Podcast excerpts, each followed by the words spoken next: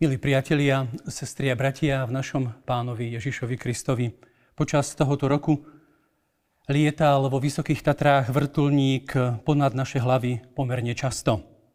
My, žijúci v tomto vysokotatranskom prostredí, e, vieme, že takmer vždy, keď lieta vrtulník nad našimi hlavami, že ide o záchrannú akciu. Niekto v horách potrebuje pomoc, Niekto v horách je v núdzi, či už z objektívnych, alebo či aj zo subjektívnych dôvodov.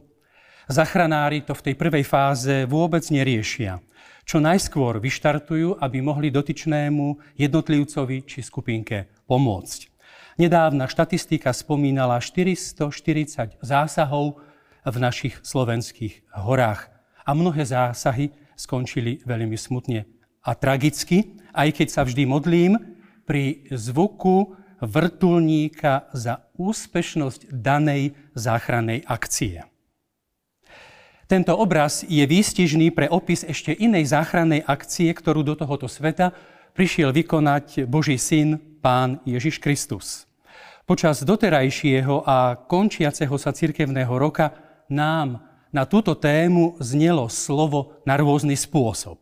A od nového cirkevného roku začíname opäť a na novo s touto aktuálnou zväzťou. O to viac, že celý svet sa dostal do núdzového stavu a potrebuje akútnu pomoc a záchranu.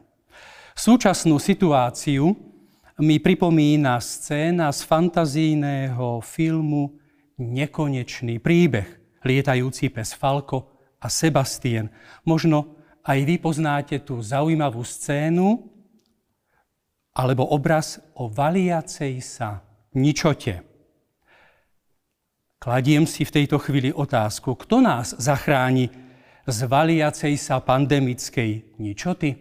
A do tejto situácie nám znie, zaznieva nám Božie slovo z Janovho Evanielia z kapitoly 3, ten známy 16. verš, ktorý znie takto.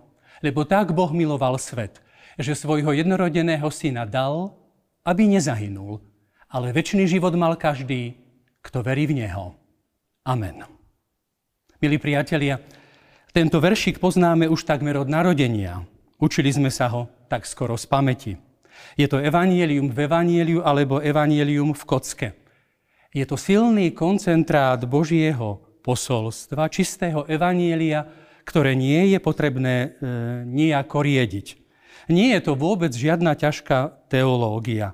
Boh dal svetu svojho syna. Z lásky. Boh dáva to najcennejšie, čo má, svojho syna, aby nás zachránil od toho najhoršieho, čo sme mali my, od našich hriechov. Toto slovo ním, pánom Ježišom Kristom, vyslovené pochádza z nočného rozhovoru s Nikodémom. Bol to ten najtajomnejší rozhovor, ako, aký sa kedysi vôbec odohral. Slovo vyslovené v noci je však potrebné vyniesť na svetlo Božie. Slovo vyslovené pri olejových lampách je potrebné priam vykričať počas dňa do celého sveta. Vieme, že každé dieťa je počaté v lone matky v tme, aj preto, aby už nikdy v tme nežilo a nezostalo. Pán, ktorý je svetlom sveta, všetko preto už urobil svojim príchodom do nášho sveta a vykonaným dielom. Smieme kráčať vo svetle aj blížiacím sa adventom, ktorý je práve známy tým špecifickým obdobím svetla práve kvôli krátkým dňom a dlhým večerom. Alois Folkman v básnickej zbierke Znovu zrodenie píše – nie, aby sme adventom prechádzali, ale aby advent prechádzal nami. Svetlo adventu nám bude opäť žiariť v novom cirkevnom roku. Zároveň svetlo Evanielia o Bohu, ktorý ochotne dáva. On je ten predovšetkým ochotný darca, o ktorom píše Apoštol Pavel. Neváha, nerozmýšľa.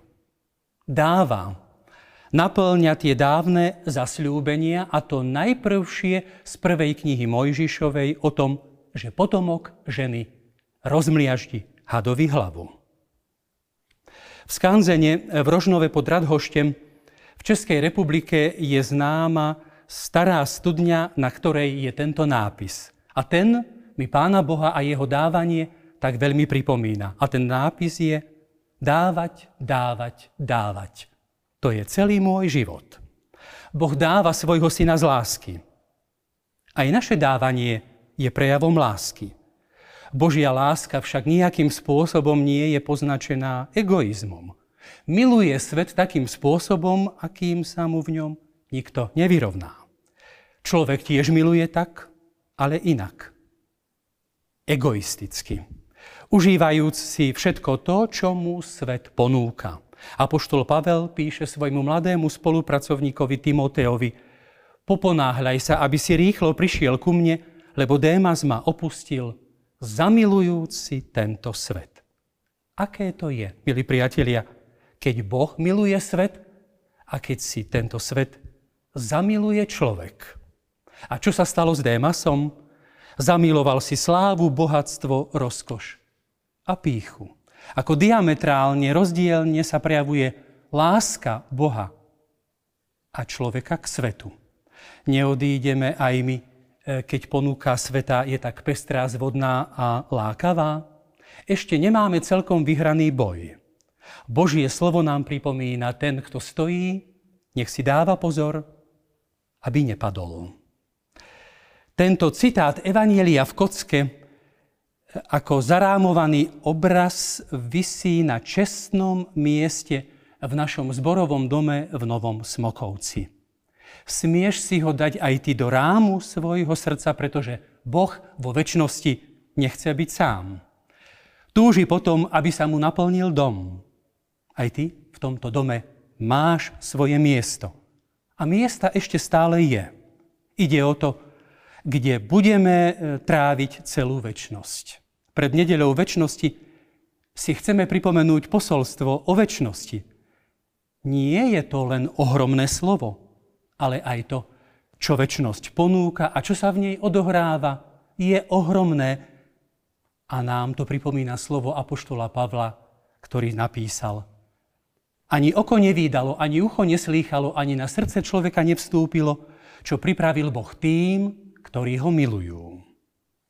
Môj obľúbený americký kresťanský autor Max Lucado na tento biblický veršík dokonca napísal celú knihu – Odporúčam ju do vašej pozornosti. On sám konštatuje, že Ján 3.16 je súradnicami nádeje, je to 21 slovná prehliadka nádeje.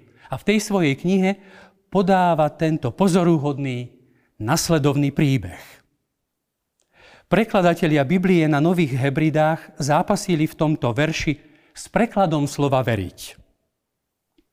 Bol to pomerne vážny problém, keďže toto slovo, ako aj jeho význam, sú pre Bibliu nenahraditeľné. Jeden z prekladateľov, John Payton, prišiel na riešenie náhodou na poľovačke s domorodým obyvateľom.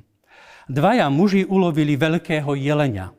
Zavesili ho na palicu a niesli ho strmým horským chodníkom k Peytonovmu domu. Keď sa blížili k verande, Obaja zhodili ťažký náklad a zvalili sa do záhradných kresiel. Keď tak urobili, domorodec zvolal v jazyku svojho ľudu. Uf, ako je dobré sa tu uložiť a odýchnuť si. Peyton sa okamžite natiahol za papierom a frázu si zapísal. Výsledkom bol nasledujúci preklad, ktorý vám ponúkam. Lebo tak Boh miloval svet, že dal svojho jednorodeného syna, aby každý, kto sa v ňom uloží, nezahynul, ale mal väčší život.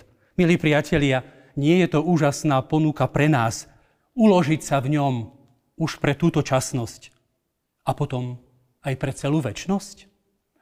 Božia celosvetová záchrana akcia v Kristu je rozhodne v tvoj prospech a záchranu pre väčnosť. Mnohí sa už dali zachrániť. Ďakujeme za to. Mnohí a mnohí sú v procese hľadania a zachrániť sa dajú. Verím tomu.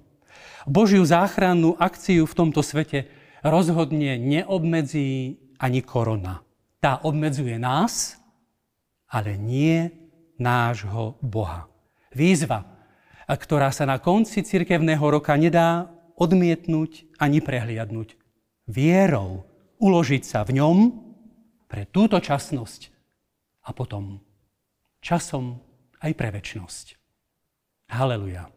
Amen. Stíšime sa k modlitbe.